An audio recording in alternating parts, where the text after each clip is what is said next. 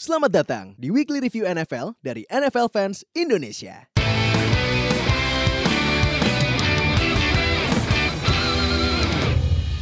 Halo NFL fans Indonesia, selamat datang di week 17 review. Gue Ah ya Allah Steelers. Selamat datang. Yang satu ini, yang satu udah langsung lock ini ya, like lock first round bye. Cuman nggak dapet ini ya home field advantage ya. Setelah kemarin eh, ngepick lawannya Chiefs sama lawannya Chargers ternyata ngejinx menang juga sih sama Chargers. Eh, dan balik lagi sama gua Fadil Saputra sama Bro Agia Angga Dharma. Halo. Kita bakal mengulas week terakhir ya Yes. di regular season ini di week 17. Jadi eh playoff picture udah ini ya, udah set ya. Yes, sudah Udah set. set. Jadi eh kalau di AFC first seatnya ada Chiefs, second seat tim Sujita Umat, Patriots. Third seatnya ada Texans, Texans. fourth seatnya Ravens, Ravens. anjir. Fifth seatnya ada Chargers dan seat terakhir Colts ya. Colts. Colts yang di match Sunday Night Football mengalahkan Titans ya. Skornya berapa tuh kalau salah eh, ini ya. Kalau skornya itu 33-17 ya. Ya. Dari start 1-5 langsung playoff ya. Keren ya Yes, Colts ya. keren. Gila. Colts. Nah, terus kalau di NFC first seatnya ada Saints, second seatnya Rams, third seatnya Bears, fourth seat Cowboys, fifth seatnya Seahawks sama seat keenamnya Eagles ya. Yep. Yang kemarin menang Eagles lawan ini Eagles menang lawan Redskins 24-0.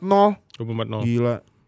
Uh, tanpa sk- ngasih skor sedikit pun ya. Terus juga Vikings kalahnya lawan Bears, Bears. 10-24 yang banyak uh, para netizen Vi- Vikings bilang itu si uh, siapa? Kibinya si Kirk Cousins, Cousins. itu udah fully guaranteed tapi bust. Menurut tuh menurut tuh uh, gimana Bro Agi? Setuju nggak?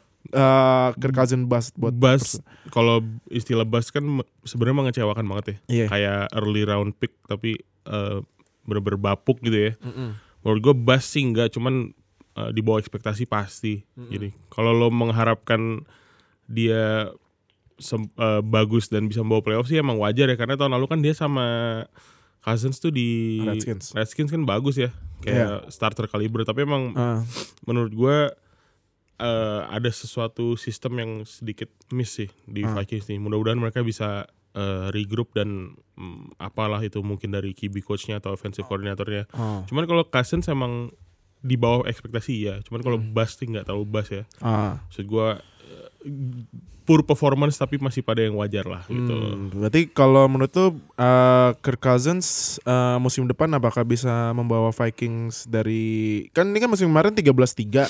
Ya. Sekarang rekornya itu 871 871 main jauh ya. jauh, Jatuh jauh ya. banget, jauh Nah, banget. Apakah musim depan bisa membawa Vikings ke playoff? Eh, Vikings harus regroup dan eh, percaya satu sama lain jangan main tunjuk sana sini tapi gue masih percaya Vikings bisa recover lah karena Ah. isinya eh, talented semua Tanda semua ya? Ya. Oke. Nah, eh, berarti nanti di wildcard wildcard wah Wildcard. susah wildcard round itu di AFC eh, seat ketiga Texans lawan Colts, seat keempat Ravens lawan Chargers. Chargers. Nah, kalau di NFC itu seat tiganya Bears lawan Eagles. Eagles Seat empatnya Cowboys lawan Seahawks. Seahawks. Nah kalau menurut lu nih, uh, kita bahas per match ya, Yap. prediksi. Buat yang 3 dan seat 6-nya AFC, Te- Texans lawan Colts. Ini kan AFC South rivalry, rivalry lag- lagi nih. Ya. Nah menurut lu gimana pertandingannya? Eh, menurut gue kalau secara eh, prediksi normal Ha-ha. as eh, season berjalan dan majority gue rasa kayaknya analis pada milih Texans Heeh. karena eh, lebih komplit lah dan Mm-mm. lebih steady dari awal musim dan dia sempat menjalankan streak yang lama juga kan tuh ya 9 winning streak. Yoi, ya. Hmm. dan Deshaun Watson setelah eh, cedera ACL-nya di awal musim agak agak sedikit eh, apa go- goyah lah ya. Dia bisa Iya. recover dan menemukan form, performa yang bagus Mm-mm. dan akhirnya terbukti dia hampir second seat. Dan Oh, untungnya iya, iya. kalah kemarin sama Eagles kan. Iya. Eh, jadi menurut gue Deshaun Watson tuh udah pro ready dan dia nih waktunya untuk membuktikan kalau dia tuh udah playoff playoff ready ya. Mhm. Tapi Mhm. Colts nih menurut gue bener-bener literally wild card. Jadi Iya. eh, dark horse lah. Jadi Iya. kayak ini out of nowhere nih tim yang awalnya musimnya 1-5. 1-5 dan depleted banget injurinya sampai sempat berapa berapa 22 orang tuh. Iya. Tapi mereka tetap regroup percaya dan Andrew Luck perlahan-lahan shouldernya membaik membaik membaik Mhm. dan sekarang dia di uh, Andrew Luck udah bagus, Mm-mm. rushingnya Marlon Mack udah pede banget, Mhm. T.Y. Hilton udah kembali, Ebron gila-gilaan dan itu defense-nya dipimpin oleh Darius Darius Leonard yang gokil ya. Iya. OL-nya Colts juga musim ini ini Enak uh, dilihat menurut gua. OL-nya Colts ini uh, OL yang allowed sack terdi paling sedikit. paling sedikit sesuai musim dengan ini. prediksi uh, Fadil Ohio ya di Ah. awal musim bahwa kalau kalau senang sama skematik OL coba musim ini perhatikan Colts dan terbukti Iya. musim ini uh, bagus banget. Mm-mm. Nah, ini akan menjadi pertandingan yang susah diprediksi menurut gua. Oh. Dan oke. akan jadi close game menurut gua. Oh, Colts game ya. Yep. Close game tapi gue sih lebih pengen Texans ngeliat sebenarnya karena Texans ya. eh, itu tim lebih berbahaya dan eh, Deshaun Watson bisa offer something lebih dari Andrew Luck nggak cuma di passing game. Ah, oke. Nah, kalau di ini kalau uh, Ravens lawan Chargers gimana? Lo mau gue jawab Chargers kan? Ah, iyalah. Jangan gue kalau setiap denger nama Ravens gue enak tuh, pengen muntah. Cuman gimana kalau menurut. Eh, cuman kalau menurut gue stat- statistically dan secara mata juga Ah. kayaknya Chargers yang akan melaju. Ah, tapi karena- tapi Ravens kemarin ngalahin Chargers loh. Ya, cuman menurut gue Rivers eh, lebih ready lah dari dari Lamar Jackson. Lamar Jackson. Lamar Jackson satu-satunya QB rookie yang main. Rookie yang main di playoff ya. Iya. Ya, menurut gue eh, playoff tuh diuji ketika apa, apakah mental lo tuh udah pro ready atau enggak dan Ah. Rivers pengalaman udah lama banget. Heeh. Di masalahnya di setiap s- apa namanya? eh, offense eh, bagian offense Hmm. masing-masing di Chargers tuh jauh lebih pengalaman. Mm-mm. Di pas eh, di QB kan dipimpin oleh Rivers. Mm-mm. Di rushnya ada Gordon, Mm-mm. terus di receiving ada Keenan Allen. Mm-mm. Beda dengan Ravens yang ada Edwards sama Brown gitu. Iya. Jadi menurut gue dari setiap divi- eh, individu divisi, eh, bagian tuh Mm-mm. Chargers tuh jauh lebih pengalaman dan menurut gue Oh. pengalaman mungkin akan mengalahkan eh, nyali ya di sini. Ah, tapi kan defense-nya Ravens nomor satu di liga. Yep. Gimana? Eh, akan jadi tes yang ini sih, tes yang berat buat si Rivers sih. Ah. Cuman eh, gut feeling gue masih Ravens tapi nggak tahu ya. kita semua kan zero knowledge di sini. Oh iya benar benar benar benar benar. benar. Udah gak usah dibahas gitu orangnya. Gue gue Texans Chargers. Ah, Lo gimana Del? kalau gue eh, Texans Colts gue lebih pengen Colts yang masuk. Yep. Karena keren gila itu Colts dari 15 ke 16 itu kelihatan banget eh no giving up-nya. Iya. Tapi eh, It ain't over till, till it's over ya. Iya. Iya. Nah tapi, nah gue kalau sini pengen eh, lihat gimana OL-nya Colts ngadepin TJ Watt. Di JJ Eh, j- ke TJ, TJ masih itu ya, dia maaf. masih masih iya, nostalgia masih, dia. masih, iya masih nggak nggak bisa move on. Eh, JJ Watt, JD Vion, terus eh siapa lagi tuh? Um, linebackernya juga ada si, Whitney Merciless. ya, ya, ya, Merciless ya, sama dan defensive backnya juga Texans walaupun ada sempet yang kejebol tapi lumayan juga sih nah. Main juga. Gue lebih penasaran lihat front seven-nya ini sih lawan Lawan Colts ya. lawan Colts. Ya, Nah, menarik. karena kalau misalnya front seven eh front sevennya Colts eh front seven front sevennya Texans gak bisa nembusin OL Colts Colts bisa Colts menang. bisa Ya, menang setuju gitu. gua. Nah kalau Ravens Chargers ya Chargers dah nggak usah- nggak usah dibahas Chargers aja gue nggak mau bahas Ravens jijik gue maaf ya fans Ravens tapi Tapi, ya, tapi- tapi, tapi Ravens harus dicatat juga Heeh. eh 10 tahun terakhir sering bikin kejutan di playoff. Iya, nah Ya. yang menariknya itu eh terakhir Ravens juara AFC North hasilnya juara Super Bowl. Nah, pas yang Super Bowl ngalahin, 47 ngalahin Patriots di championship kan. Iya, yang Super Bowl 47 Masih kan. Ray Lewis ya. Iya, Ray Lewis Etheridge kan. Ya, Patriots masih Ya. ada. Terakhir tuh. Nah, ah, nah itu kan eh, pas itu eh, Ravens juara AFC North. Nah, ini Hmm. kan sebenarnya Ravens juara AFC North. Nah, tapi ya sebagai fans Steelers dan fans Steelers juga di sana pasti pada jijik lihat. Ya. Jadi kalau gua maaf ya bias ya. Walaupun Ravens defense nomor satu tapi gue milih Chargers sih. Yep.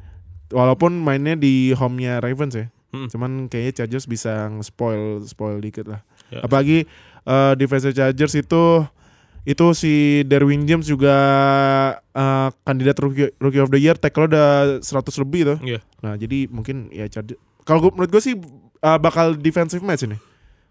Poinnya bakal kecil banget sih Hmm. gitu. Nah, kalau di NFC menurut lu gimana buat Bears lawan Eagles? Apakah Saint Nick akan eh, kembali membawa Eagles ke Super Bowl lagi kayak tahun kemarin? eh membicarakan Eagles dan tentunya eh, Nick Foles, kita susah kalau berdasarkan statistik. Ah ya, ha. Karena eh, Super Bowl 53 menunjukkan bahwa dia itu pemain yang di- dikasih dikasih tanggung jawab ya dikerjakan gitu. Iya. Ya di selama pertandingan dia cool, calm, composed, dia nggak panik dan dia pengalaman dan dia udah hampir meninggalkan football sebelumnya waktu itu kan. Iya. Yang waktu jadi backup backup backup dan nggak dapat starting job kan. Mm-mm. Tapi Nick Foles nih sekali lagi kemarin juga waktu lawan Texas membuktikan bahwa dia ya whenever you need me dia akan selalu ready dan dia akan selalu execute gitu ya. Iya. Ini sangat menarik karena Nick Foles akan berhadapan dengan defense yang sangat berpotensi dan diam-diam mematikan kan. Iya, Bears Bears itu wah Seperti yang Bears. lo bilang Dil selama musim berjalan, Bears tuh diam-diam secondary-nya serem banget. serem banget. Dan 27 27 terbukti 27 interception interception kan. Belum lagi uh, front seven-nya dipimpin oleh Khalil, Mack, Khalil Mack, iya. ya kan. Terus eh, ini akan menjadi menarik sih. Hmm. gue akan menjadi menarik eh, karena Eagles pun juga eh, di rush tuh udah depleted ya. Kehilangan uh, Ajayi sama Smallwood. Ajay, Eh, iya. paling ngandelin si Adam sama Smallwood lagi. Smallwood lagi kan. Heeh. Cuman ini akan menarik dan eh, yang lebih akan diperhatikan adalah eh, Foles berhadapan dengan defense-nya Bears gitu. Ah iya. Kalau Trubisky eh, menurut gua ini juga akan jadi tantangan karena ini iya. pertama kali pertama dia. kali ya. Pertama Dia kali. ya. Pertama kali. Jadi eh, menurut gua ini open game dan nggak bisa ditebak satu sama lain siapa yang menang sih. Cuman kalau harus memilih, gue sih pengennya memilih Bears. Hmm. Bears ya. Karena Bears ini adalah tim yang eh, lagi lagi apa ya? Lagi evolving gitu ya, Iya. lagi terbentuk dan mereka bu- membutuhkan proses yang komplit kalau bisa men- menaklukkan musuh-musuh di playoff at least sampai championship. Ah, apalagi pelatihnya juga ada masuk kandidat coach of the year lah. ya, Matt Nagy. Yes. Iya. Uh, Nah, kalau ini Seahawks Cowboys kayaknya Seahawks Cowboys bakal seru banget ya. Seahawks Cowboys bakal seru banget. Oh. Bakal ini kayaknya dari semua playoff uh, match mereka yang paling open nih. Ah, ah. Karena dua-duanya uh, quarterbacknya adalah free flowing passing dan running juga kan. Iya, iya, iya. Similar type gitu kan si Dex dan uh, Russell Wilson. Mm-mm. eh s- untuk receiving eh Amari Cooper juga eh, butuh di apa di ini ya di dilihat nanti bakal kayak gimana Ah, ah. apakah dia worth first round atau gimana Ah, ah. kan, maksudnya di sinilah nih dia dia tuh di trade untuk momen-momen kayak gini kan clutch momen kayak gini cuman ini akan jadi free flowing open game Ah, ah. dan kalau mau membicarakan pengalaman tentu tentunya Russell Wilson pasti akan menang Ah, gitu. iya Cuman sih. we'll see ya. Tapi Russell Wilson nih playoff tuh suka out of nowhere memang bagus aja gitu Iya, ya iya, kan? Dan, dan dia suka creating plays yang udah mati. Mm-mm. Dia dia suka bikin chances dari dead play dari eh, apa in in play modification. Mm-mm. Nih menurut gue bakal jadi open play. Hmm. Dan gue sih pengennya lihat Cowboys menang ya karena Cowboys menang. eh, dua tahun lalu yang waktu musim mereka hot banget tuh tanggung banget ya. iya, mereka benar nyampe benar, nyampe divisional ya waktu itu ya. Kalau divisional. Terus kalah ya kan. Ah. Tapi menurut gue sekarang Cowboys sih harusnya menang, cuman Seahawks masih berat sih karena Wilson pengalamannya lebih tinggi. Ah, oke. oke. Lo gimana dia? Kalau gue Bears uh, Eagles gue sama milih apa? Milih Bears karena uh, ya defense-nya seperti gue sudah berkali-kali bilang ya Khalil Mack Khalil Mack memang jadi sekarang jadi leadernya tapi lo harus antisipasi sama defensive backnya karena interception stat statnya mimpin di liga Hmm. ada Eddie Jackson terus eh siapa lagi ya? Eddie Jackson Kyle Fuller Kyle Fuller sekarang mimpin ini loh mimpin interception stats 7 nah itu juga front seven-nya ada eh, Khalil Mack Roquan Smith Danny Trevathan Akim Hicks nah jadi kalau misalnya Bears bisa apa bisa ngasih pressure terus ke Eagles ya Bears menang Hmm. Walaupun offense-nya Bears menurut gue ya Trubisky ya ka- mungkin karena playoff agak tersoak-soak ya. Ya. Cuman kalau misalnya defense Bears kembali menunjukkan apa eh, keseramannya ini, Hmm. nah, mungkin Bears menang. Kalau Seahawks Cowboys, gue lebih milih Seahawks. Mm-mm. Karena walaupun ya, walaupun Cowboys uh, front seven-nya ngeri nih, Mm-mm. tapi pe- uh, perlu gue inget Seahawks rushingnya nomor satu. Dipimpin sama Chris Carson yang Carson. peringkat 5 di stats rushing. Nah, jadi mungkin ya kalau menurut gue ya, kalau misalnya nih, misalnya ternyata Cowboys udah ngasih pressure banyak ke Wilson. Kayaknya sih uh, Seahawks bakal mulai switch ke run heavy Mm-mm. mulai bagi-bagi ke Carson atau sama satu lagi sama Mike Davis. Mm. Nah, jadi kalau menurut gue, gue lebih pengen ngelihat gimana rushing playnya Seahawks sih Oke. lawan eh, Cowboys karena menurut gue Wilson eh, musim ini dibanding sama musim-musim prime dia passingnya em, lumayan turun loh. Ya. Karena sempat passingnya itu cuman berapa, di- terus eh, passing attempt cuman berapa gitu. Jadi kalau menurut gue prediksinya NFC wildcard itu Bears sama Seahawks. Jadi eh kalau NFC berarti kalau Bears sama Seahawks menang berarti nanti Saints ketemu Seahawks, Mm-mm. Bears ketemunya eh, Rams. Rams. Kalau tadi di AFC kalau gue ya, gue Hmm. kan milihnya Colts eh Ya. gue misalnya eh Colts sama Chargers. Chargers. Nah, berarti kan ini dua-duanya wildcard nih. Colts akan ketemu Chiefs. Colts ketemu Chiefs, nah tim lo ketemu eh, ini Chargers. Nah, Chargers. gitu. Oke. Berarti eh kalau menurut lo nih Yes. eh siapa tim yang bakal melaju ke Super Bowl? Pasti kalau ya sih Patriots. siapa? Tapi siapa menurut lo? Eh, Nah, nah gue mau lu jangan pasti kan AFC gue lu jawab Patriots. Nah, tapi gue mau nanya, kalau menurut tuh Patriots gimana nih? Gimana nih playoff? Apakah template Patriots di playoff bagus seperti biasa apa? Karena ya lu sempat bilang Tom Brady agak menurun tapi Hmm. eh ternyata di playoff juga sama gimana? eh, gue pernah menyebutkan ini di awal musim Apa tuh? bersama dengan Tufel juga sama nih. Apa? Gue akan tetap eh, percaya Patriots tuh go all the way sampai Super Bowl sampai hal itu nggak terjadi. Ah. Jadi let's say oke. kalau musim ini nih, Heeh. musim ini Patriots bener-bener dihabisin sama Chiefs di championship. Heeh. Ya udah next next season gue janji gue akan lebih Next season ya. lebih eh, apa ya lebih objektif lah ya Ah. sama masalah ini gitu. Cuman Ah. masalahnya eh, Patriots tuh eh ke, sebenarnya kemarin statistik udah keluar. Mm-mm. Sta- statistik Brady jadi MVP sama sekarang tuh sebenarnya sedikit jauh apa nggak jauh beda deal. Mm-mm. Dia tuh cuman kekurang touchdown dua, y- yards passing tuh kalau nggak salah 200 sama eh, persentase tuh beda 2% doang. Ah. Cuman emang musim ini Mahomes, Mahomes gila-gila-gilaan. gila, 50 touchdown loh. Ya kan 5000 yards juga. Drew Brees juga gila-gilaan. Mm-mm. Dan Gurley juga makin hot dan jadi banyak lah. Jadi MVP tuh udah eh, udah out of discussion sama Tom Brady ya. Iya. Dan musim ini yang mesti dicatat juga buat para fans Patriots adalah empat empat game awal kan nggak ada Julian Edelman. Iya.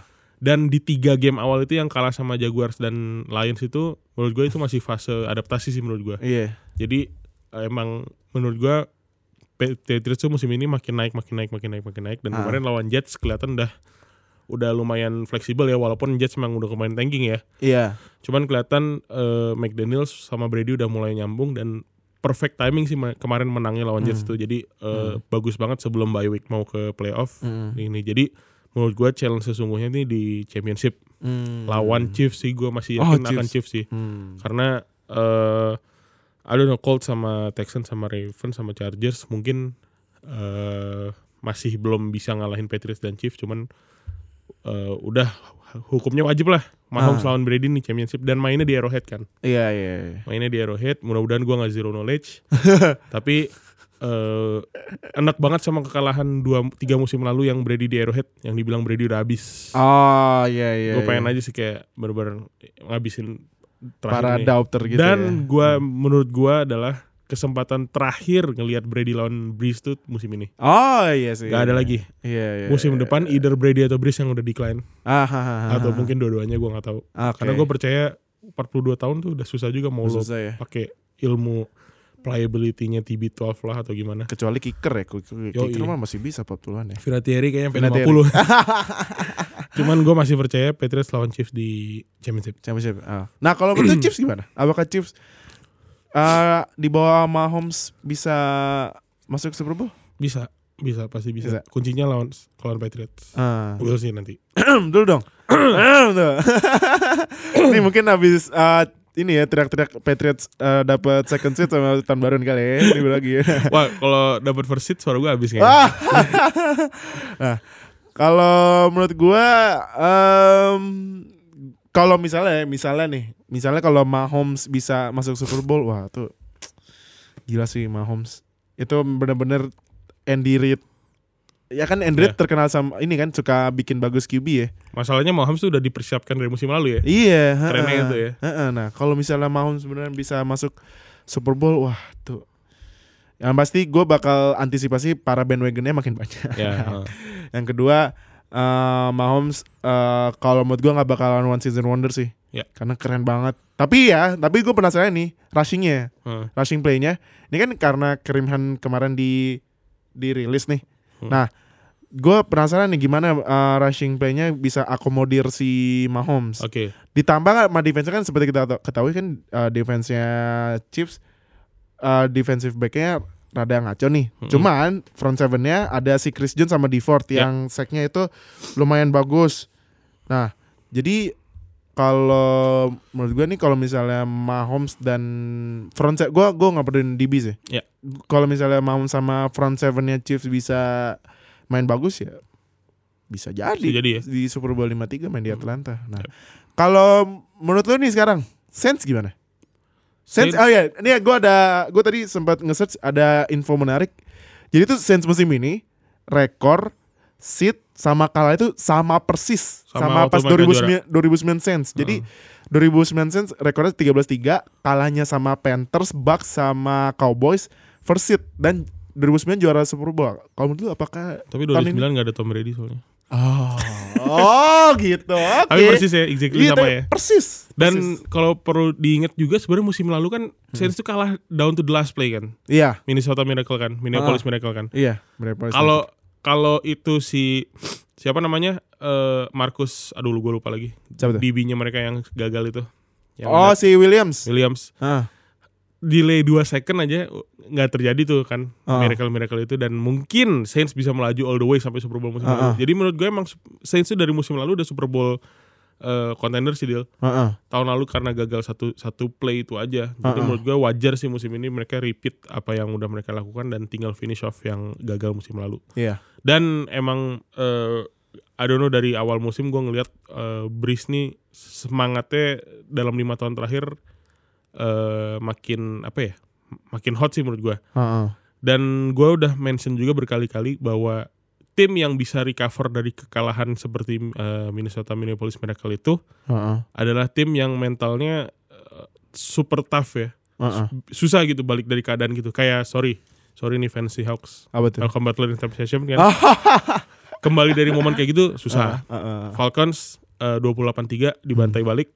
Comeback susah. Iya. Min- Dan jadi Saints juga susah. Iya. Karena itu last play gitu kan. Cuman Saints musim ini nggak peduli sama apa kata media dan fans mereka bener nyikat terus terus terus dan sekarang akhirnya jadi first seed. Iya. Jadi menurut gue menurut gue dari semua tim playoff ini sekarang nih Hmm. yang mental mentalnya paling kuat tuh Saints. Kalau Dipimpin Ram- oleh Drew Brees. Kalau Rams? Rams nih tinggal anak muda adjusting aja ya. Karena kan Ah, dipimpin oleh Jared Goff yang uh, tertir ya sekarang ya. Dia. ah, Iya kan ya? tertir, tertir, Tertir kan? tertir. Jared Goff tinggal penentuan aja nih seperti yang si Tufel juga pernah bilang Ah. Jared Goff gue harus nunggu playoff dulu apakah Ah. dia pro ready atau gimana karena Mm. di playoff lah akan terlihat sesungguhnya mental kibinya tuh kayak gimana. Hmm, oke. Dan sebenarnya Rams tuh uh, sempat dibilang juga sama Bro Fadil Ohio Mm-mm. dia tuh eh projectnya secara salary cap tuh untuk tahun ini dan tahun depan gitu. Karena setelah tahun depan akan berantakan. Iya Rams karena karena Aaron udah Donald gila-gilaan. Todd Gurley juga. Todd Gurley juga, Ah, ah. Brandon Cooks juga. Ah, ah. Mereka nggak tahu bisa sign Jared Goff long term apa enggak tuh. Nah itu Jadi makanya. maksud gue kalau emang Rams pengen juara ya kalau nggak tahun ini tahun depan. Kalau Iya, bisa iya. susah menurut gue. Iya, karena juga kalau misalnya Goff minta pit ya harus buang salah satu. Yep. Ya kan otomatis. Nah, kalau gue sih sense sense eh, ngeri sih. Karena eh, walaupun Drew Brees ya kita tahu lah Drew Brees ya bagus dan Hmm. otomatis apalagi sama Michael Thomas kan. Hmm. Terus juga running backnya duo tuh Alvin Kamara sama Mark Ing- Ingram. eh, Mark Ingram. Ya, mungkin yang bisa bikin defense-nya pada bingung nih gimana nih maunya gimana nih running backnya kan. Nah, Gue juga ini sih salut sama defense-nya karena defense-nya rushing-nya uh, rush rush defense-nya bagus, pas defense-nya ya lumayan. Mm-mm. Jadi eh mungkin sekarang Drew ini kan juga pertama kali nih. Mm. Ini juga gue baru ingat nih. Drew Brees musim ini akhirnya passingnya di bawah ting- 4000 Mm-mm. akhirnya. Akhirnya setelah, Setelah eh, selama musim ini eh tuh kan ih ini sedih banget loh. Drew Brees passingnya musim ini 3992 8 year lagi. kurang 8 yard. Seharusnya tuh kemarin dikasih main aja ya pas Iya. lawan Panthers yang kalahnya juga ya sebenarnya kalah juga bodo amat ya. Kalau kata Brady, I'm not a stat guy. A Iya. stat guy. Ah, Yang iya, penting iya. W kan. Iya, yo. Cuma pada balas lu ngapain TB1K kemarin kalau bukan stat guy. bener-bener, bener-bener. Nah, eh, ya tapi kan ya walaupun kurang 8 yard, cuman eh, ya Drew Brees kalau playoff udah beda. Mm-mm. Uh, tapi yang gue penasaran sih defense-nya nih. Ya. Defense-nya gimana cara uh, keep up sama pas di regular season. Kalau Rams, gue sempat bilang, gue feeling nih ya, gue feeling feeling. Kayaknya sih Rams bakal cok lagi.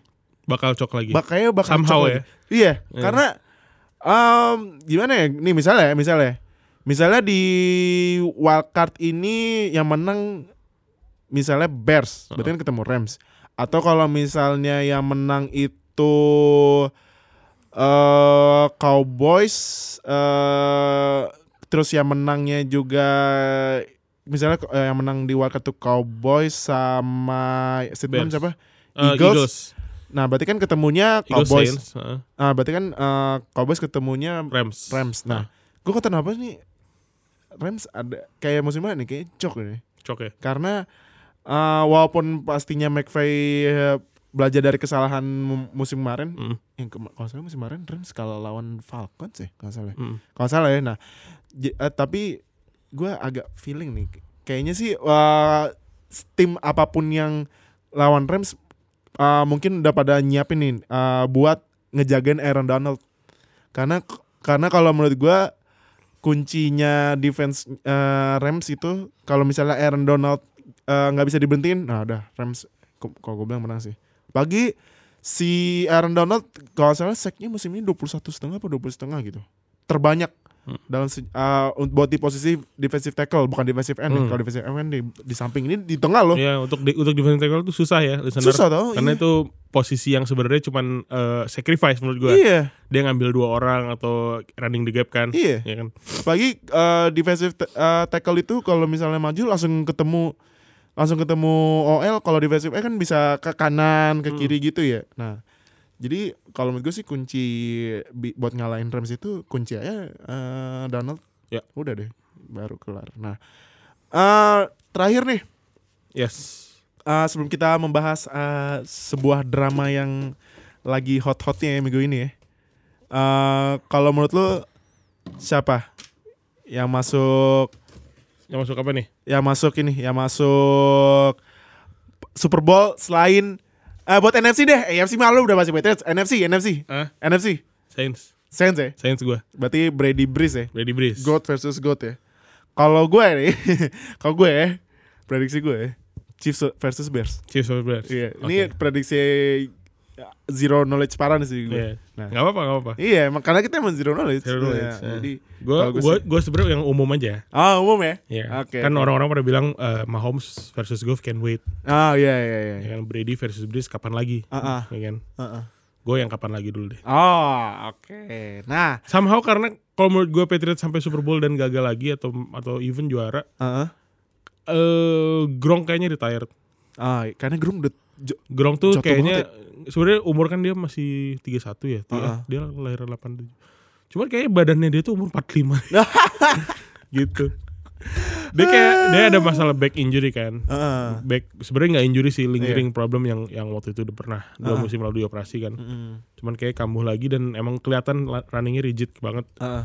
Dan waktu kalah lawan Eagles kan dia sempat bilang gue belum decide nih lanjut apa enggak musim ini. Oh, And then oke. dia dikonvince sama Tom Brady dan akhirnya lanjut. Mm. Jadi nggak menutup kemungkinan kalau eh, ya I don't know, probably Gronk akan retire Hmm, dan itu oke. menurut gue salah satu tight end terbaik kan. Mm-mm. Eh, alongside sama Jason Witten, Gonzalez dan lain-lain. Iya, iya. Ya menurut gue banyak sih yang kayaknya terakhir-terakhir gitu. Hmm, iya sih. Iya kan? Gitu lah. Iya, apalagi sekarang tight end ini kan udah mulai kegeser kelasnya sama ini kan yang kemarin tuh ya gue kemarin tuh sempet kayak nostalgia musim 2011 Hmm.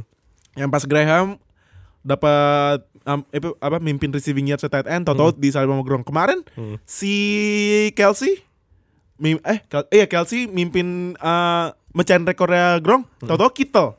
Gitu. Kittle ya kan cuman berapa jam. Jadi kayak nostal nostalgia 2011 mungkin kalau menurut gue um, masa depan tight end udah mulai tersorot di ini sih di Stone Cold George Kittle anjir. iya. Nah, tapi sekarang Stone Cold George Kittle tuh gara-gara suka WWE dia, dia, dia pas tuh pernah tuh datang ke match eh, house matchnya wrestling gitu dia dia eh, masuk ngasih Stone Cold Stunner ke apa ke pegulatnya gitu nah.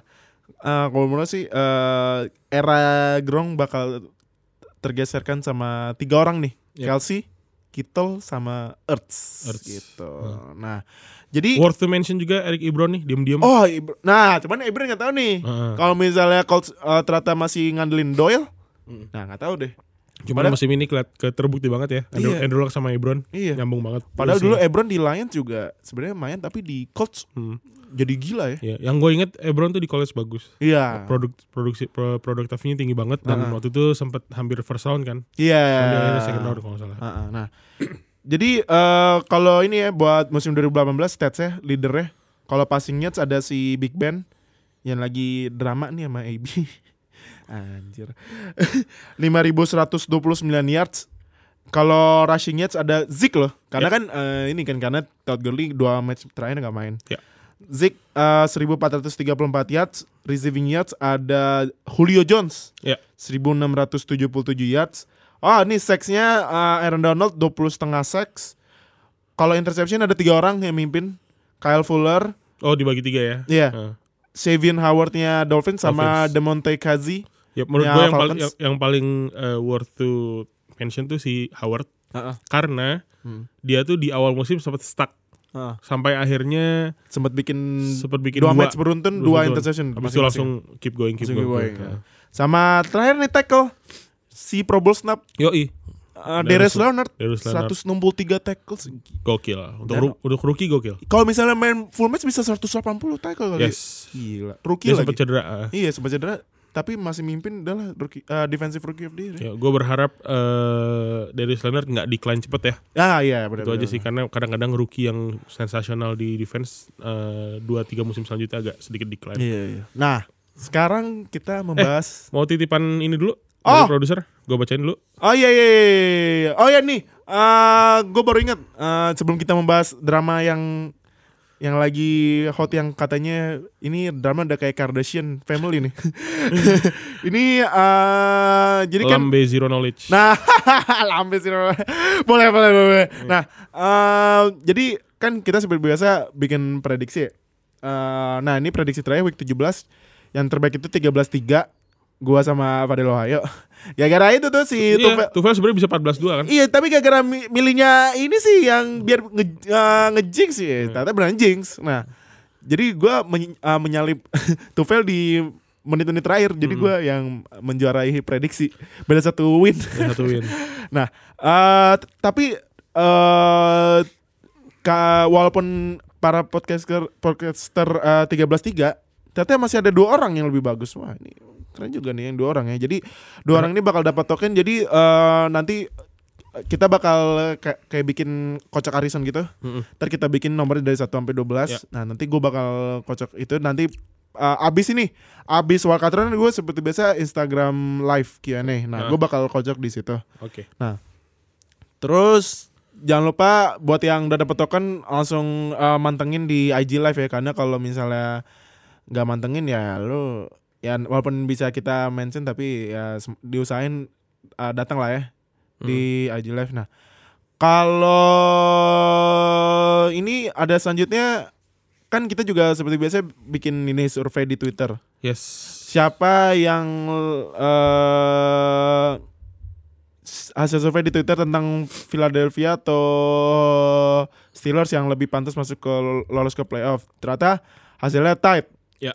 Jadi eh dua pilihan ini eh, Eagles yang pantas sama dua-duanya nggak pantas tapi ternyata eh, hasilnya Eagles yang masuk playoff Ya. gitu. Nah, sama ini eh aduh suara gue langsung gitu.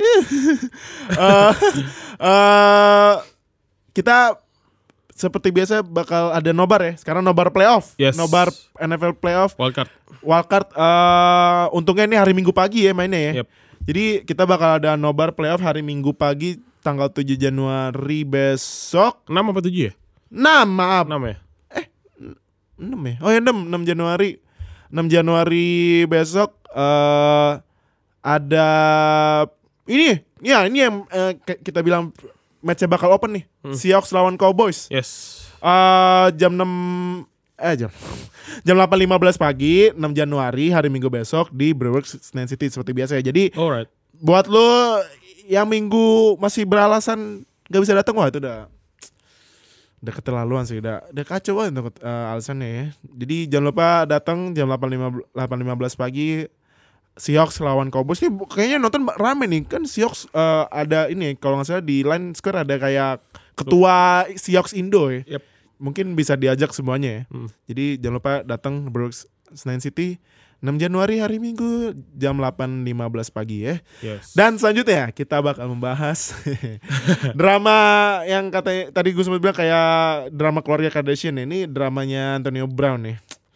Aduh, AB padahal pa- favorit uh, pemain favorit gua, kenapa lo kayak gini? Apa yang mau ditanya nih?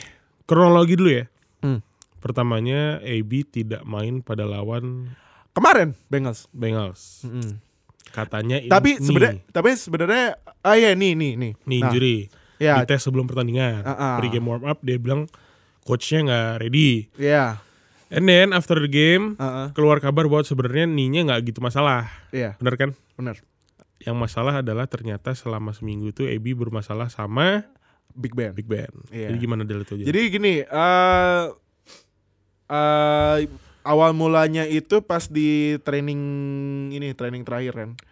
Um, gue sempat baca dari beberapa eh, ini apa NFL Insight Insight gitu. Mm-mm. Jadi tuh eh, Big Ben sempat lempar bola tapi gak, gak nyampe ke tangan dia, nyampe ke kaki. Nah, AB kesel. Mungkin AB ngedumel atau apa gitu. Nah, terus si Big Ben nyala-nyalahin. Nyala-nyalahin AB gitu. Pointing finger, pointing finger, pointing finger gitu. Nah, AB kesel. Jadi AB ini AB keluar dari tempat latihan dia sempat teriak I'm done gitu kan. Heeh. Nah, jadi eh, itu yang eh, membuat komunikasi dia sama Big Ben nggak ini Oh, nggak ba- bu- nggak membur- lancar ya? buruk. Nah, karena pas itu Big Ben sempat bilang dia kayak mau hubungin lagi, dia kayak Hmm. mau working out their ya relationship lah ya, relationship QBWR. Cuman AB-nya nggak nggak jawab, Oke. nggak jawab sama sekali. Nah, eh, makanya dari itu pas week 17 gue bingung, ah cedera, cedera apaan? AB pasan nggak kenapa-napa. Heeh. Nah, Toto AB inaktif eh, nggak main pas lawan Bengals, tapi pas itu AB datang. Heeh. Nah, pas halftime dia nggak nggak balik lagi, Heeh. dia langsung pergi gitu. Nah, em, terus eh, Gue sempat baca juga katanya dari permasalahan eh, Big Ben dan AB itu Mm-mm. Mike Tomlin dinilai nggak eh, bisa menetralkan berdua, ya, yaitu dia berat kepada Big Ben. ya, Bener ya? benar. Karena em, gimana ya? Em, kalau mungkin ya zero knowledge ini gue lagi ya. Eh, nyari pengganti Big Ben tuh susah. Heeh. Karena kita kan punya dua QB nih, Dobbs sama Mason Rudolph. Yep.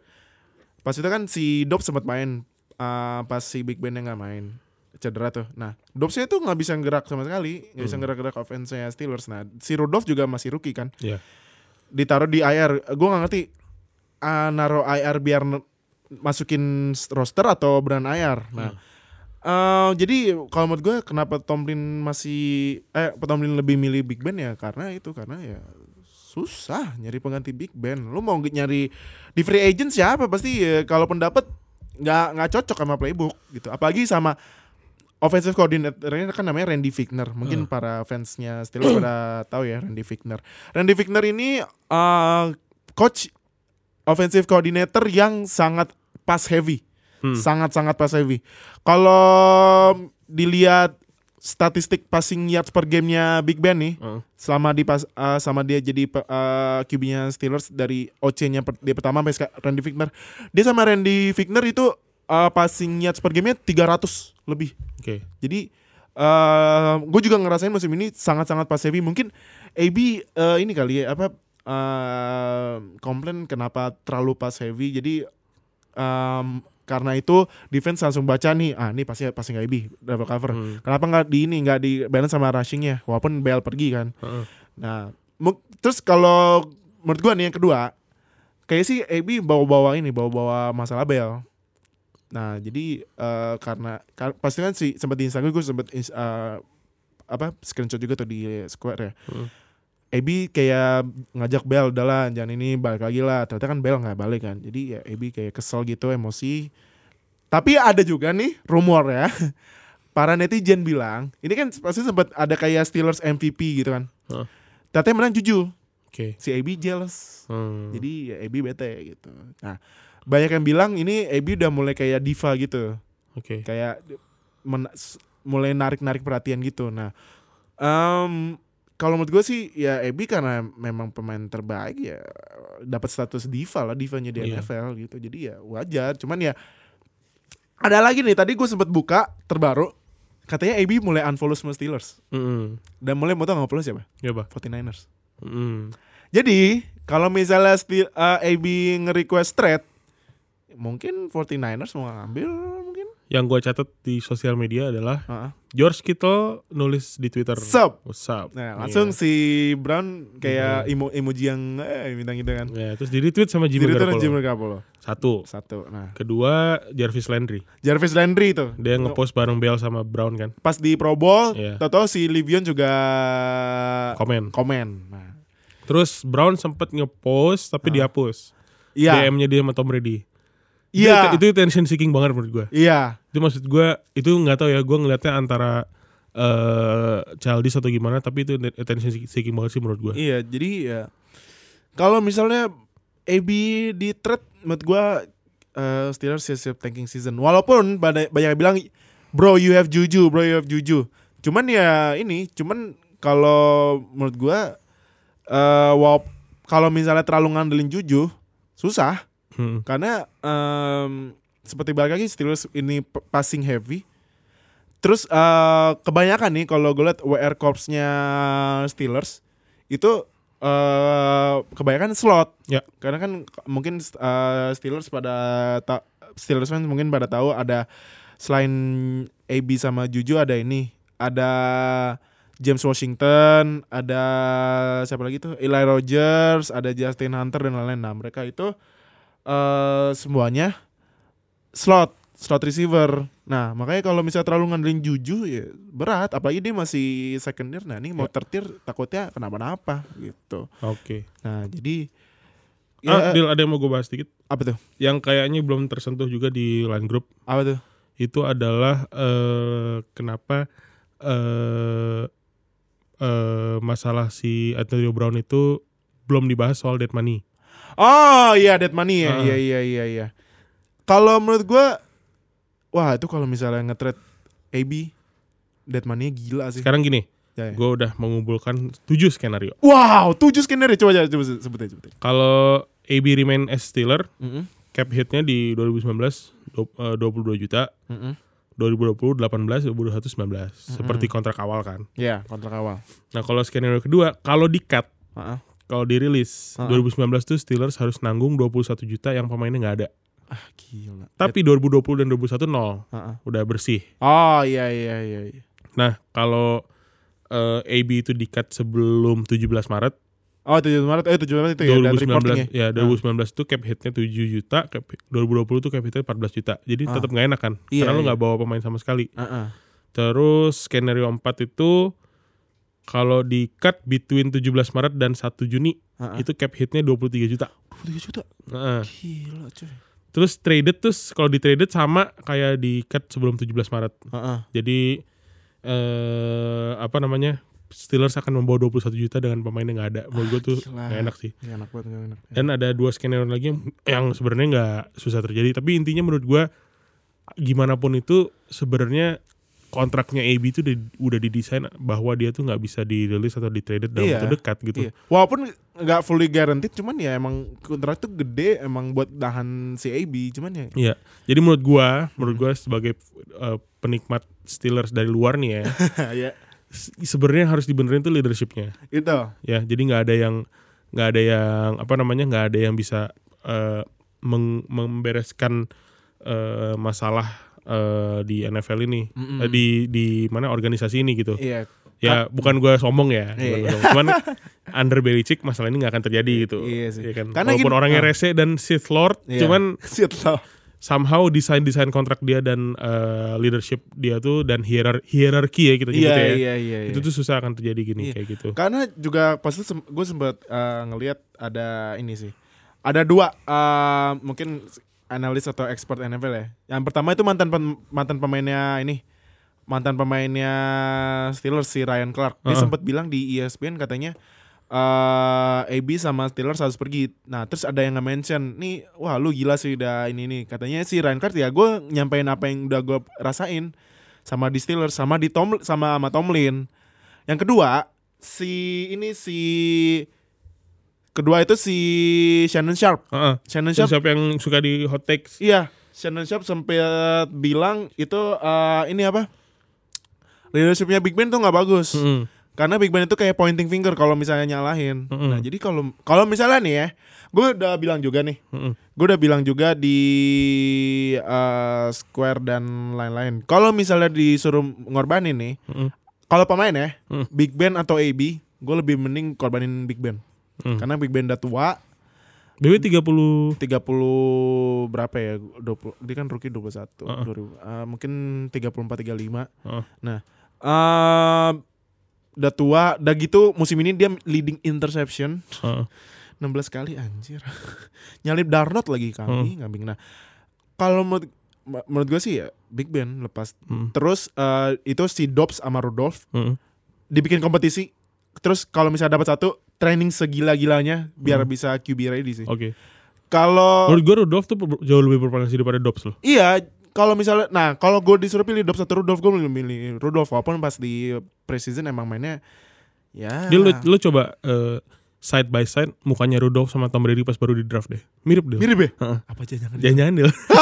jangan-jangan. Waktu itu kan beberapa analis Patriots pada bilang udah ambil aja eh, Rudolph jangan ngambil Danny Etling. Jadi Danny Etling waktu itu kan. Iya, iya. Kenapa iya. terus co- lu coba lu jajarin deh draft picture-nya. Somehow mirip. mirip ya? Mirip. Apalagi, nah, apalagi si Rudolph ternyata dia punya teammate di college. Eh, Si receivernya si James Washington satu dari mana college sih mereka? Oklahoma. Kalau main. Oklahoma State apa Oklahoma? Hmm. Oklahoma State. Oklahoma State, OSU, ya? iya. Heeh. Jadi ya kalau misalnya Rudolph startingnya bisa mungkin bisa membangkitkan chemistry sama James Washington Yes, lagi. Jadi kalau uh. menurut gue sih ya Big Ben out eh pasang Rudolph jadi starter. Hmm. Tomlin gimana Tomlin? Lu udah habis kesabaran belum sih sama Tomlin? Gua gua gua kalau misalnya disuruh tanya siapa coach yang lebih yang harus keluar duluan ya. Defensive coordinator dulu deh. Eh, DC-nya dulu Di ya. situ karena ancur banget. Itu netizen terus udah pada bilang fire Butler, fire Butler, Kid, Hmm. Kid Butler namanya. Menurut gua usir dulu defensive coordinator ya, kedua Tomlin. Hmm. Kalau nih kalau misalnya Tomlin nggak bisa settle ini drama sampai AB officially request ya, karena kan kemarin kan udah pada Ya, ya. rumor-rumor AB request, tata enggak gitu kan. Terus mimim pada bikin-bikin yang AB thread gitu. Nah, Hmm. kalau misalnya Tomlin nggak bisa nge-settle drama ini, mending Tomlin gue pergi deh. Hmm. Terus angkat si OC-nya ini Randy Fickner jadi head coach gitu. Hmm. Nah, jadi ya buat para fans Steelers eh, ya kita masih memohon Kalau sampai di trade, lo pengennya dapat berapa aja? first round Berapa banyak? tiga Tapi emang Abby itu umurnya walaupun udah 31 tetap eh, super primary receiver Iya. kan karena dia ini karena eh, jarang banget receiver yang eh, bisa to to to drag Yep. Dia kan banyak banget di passing di sideline Hmm. dia komplit mulu karena dia um, skemanya tuh kakinya satu dapat yang satu di drag Heeh. itu susah kalau gila kalau receiver karena receiver juga harus perhitungin bolanya uh, kapan nyampe ke dia defensive Dia defendernya six round ya? iya Oh pantas dia nulis ke Brady kan six round guys. Gitu nah iya makanya kan nah itu nah siapa tahu toko Patriots wah gila tuh udah anakin banget Tapi nggak nggak tahu ya. Somehow Belichick tuh nggak bisa diprediksi Del. iya Kan banyak eh, fans Patriots yang sotoy kalau ah Belichick paling nggak suka orang-orang drama. Iya, iya. Belichick nggak akan ngambil yang eh, bermasalah off field, tapi nggak juga. Iya, siapa tahu itu dapat Out of nowhere tuh pasti akan di kayak Josh Gordon siapa sih yang ngira bakal Iya, Josh Patriots? Gordon. Iya, Jadi bener kan, Pemain iya. paling bermasalah kan. Iya bener iya. Kayak gitu. Kalau tahu AB ke PT sudah fix AB itu Anakin Sky- Skywalker sih. Iya. iya, iya. David bergabung ke dark side anjir. Nah makanya kalau balik lagi nih yang gue jelasin, jelasin tadi ya, dia bisa toe drag. Toe drag itu buat receiver susah, Susah. susah banget. Harus eh, perhitungin bolanya nyampe kapan, Heeh. defendernya di mana, terus ah, berapa jarak dia sama sideline. Jadi Hmm. ya, em, ya kalau misalnya eh, ini ya buat para fans Steelers kita sa- masih sangat berharap banget AB bertahan tapi kita harus ngorbanin salah satu Ya. dan kalau menurut gua harus ngorbanin ya antara Big Ben atau Tomlin Oke. gitu kalau misalnya ternyata beneran kalau dua skenario ya kalau Tomlin dipecat angkat Figner Hmm. OC-nya jadi eh, nanti cari di free free agency ya, interview interview DC buat eh, buat DC sama OC-nya kalau mi- misalnya Big Ben keluar itu eh, menurut gua harus starting Rudolph terus ambil QB Hmm. buat eh, persiapan lah kalau misalnya Rudolph cedera gitu. Ya. Jadi ya gue sebenarnya sedih sih eh, drama-drama sebenarnya Dan sebenarnya- dan lu setuju nggak kalau misalkan gue bilang ini sebenarnya Le'Veon Bell nih parasit nular bikin nular. iya Mending tahu gitu dari awal musim rilis aja kan. iya Nggak iya. dapat apa-apa juga kan akhirnya. I- iya. Dapatnya malah penyakit kayak gini kan. penyakit iya Eh. makanya karena ya emang Big Ben eh B maaf AB sama Bell tuh emang deket Heeh. deket banget Hmm. deket banget jadi ya karena Bell nggak ada ya AB-nya mungkin ya mungkin kak sama Juju masih anak baru gitu kan ya Hmm. masih dua tahun jadi masih ada Tapi bold takes gue ya. Ah. Bold takes ini cuma ini berbeda Zillow tapi who knows ya. Ah, Tapi kayaknya dua-duanya akan somehow berlabuh di Browns. Browns Browns. Karena cap cap space-nya mah Iya, kuat, iya, bisa. iya bisa Browns masih bisa sign dua pemain 20 juta 20 juta. Iya makanya. Cap space-nya ada 50 Iya, lebih. dari gitu di Bisa. dari gitu udah dimain sama Landry lagi. Yoi. Nah, Somehow nggak tahu ya, we'll see. Tapi Ya, itu we'll bisa see ya. terjadi. oke. Jadi ya conclusionnya Bener-bener revival Browns iya banget. gila sih kalau gue tuh gue gue ngomong ngejek Browns takut. Gua. Terus habis itu Hugh Jackson ke Steelers. Ah, Anjir, jangan. jangan, jangan, jangan. Dia katanya si Hugh Jackson katanya mau di udah di endorse sama Marvin Lewis tuh jadi head coachnya Bengals. Aduh, Hmm. Bengals, Bengals. Nah, jadi buat para fans Steelers ya kita masih berharap AB balik lagi. Sebenarnya tuh Steelers eh, tim yang jarang drama, cuman baru-baru ini dramanya kayak gini banget. Jadi, Yep. ya kita semoga ya, semoga AB Iya. bisa Yang bertahan. bilang Kardashians tuh Jesse James ya. Jesse James. Nah, Iya, iya. eh, karena kalau misalnya AB keluar itu dead money gila itu, Gila. gila, banget. Jadi ya AB mohon lah, AB abang abang gue. oh, AB itu udah jadi inspirasi gue sih. Setiap quotes itu gue pasang mulu. Eh, apalagi gue gue bela-belain beli jersinya lo, jersinya sampai berapa juta tuh. Iya. Karena tapi karena gue gua ngefans berat sama AB, gue beli jersey semoga AB bertahan lah di Steelers. Udah buang aja lah Big Ben atau eh, Tomlin lah nggak apa-apa, nggak apa-apa. Apa ya? Yang penting AB Oke. abang. Kesimpulan hari ini adalah Fadil lebih setuju kalau Tomlin atau Big Ben yang Ya, Iya. gua gue gitu. Jadi Siap. buat AB follow lagi lah Steelers. Unfollow lah 49ers jangan lah. Habis itu gue tadi sempat ngecek dia sempat nge-like like Judge Kittle sama 49ers. Cari perhatian banget ya. Iya, jadi ya. Tapi AB. tapi good fit sih menurut gue. iya. Karena Jimmy Garoppolo tuh lagi nyari primary receiver yang Iya, bener-bener mantep banget. Benar-benar. Jadi ya balik lagi AB bertahan lah. Stay in Steelers please. Uh, The next the next Jerry Rice. oh anjir tuh disebutin instastorynya ya. Iya. Aduh, ya, ya AB stay lah di Steelers biar ini tandeman sama Juju lah. Ya, kalau misalnya Juju kemarin dapat MVP jangan jealous lah ya. Gue tahu lu pemain terbaik cuman ya ya agak-agak be humble dikit lah gitu. Jadi ya AB stay hashtag stay in Steelers please. Ah, eh, ini deh hashtag fire fire Tomlin atau release Big Ben lah sekarang. Iya. Jadi, ya jadi itu ulasan dan curhat Yes. ulasan week 17 dan curhatan para fans Steelers ya di Re- review singkat week 17. review, review singkat week 17 dan review, Review- terakhir di regular season ya. Yep. Tapi kita uh, nggak bak nggak menyudahi review karena nanti playoff juga ada reviewnya ya. Yes. Kita bakal bahas per match. Dan ini terakhir uh, kan kita uh, bikinnya prediksi mingguan. Hmm. Nah sekarang kita bakal ada prediksi playoff. Oke. Dan ini prediksinya bakal lebih susah karena ini harus menggunakan semua pemikiran dan prediksi yang harus kuat. Dan kalau Oke. bisa jangan bias kalau bisa, Oke. kalau Ah. bisa. Karena ini kita bakal bikin prediksinya mirip kayak March Madness bracket. Jadi nanti gue bakal posting bracketnya di Instastory.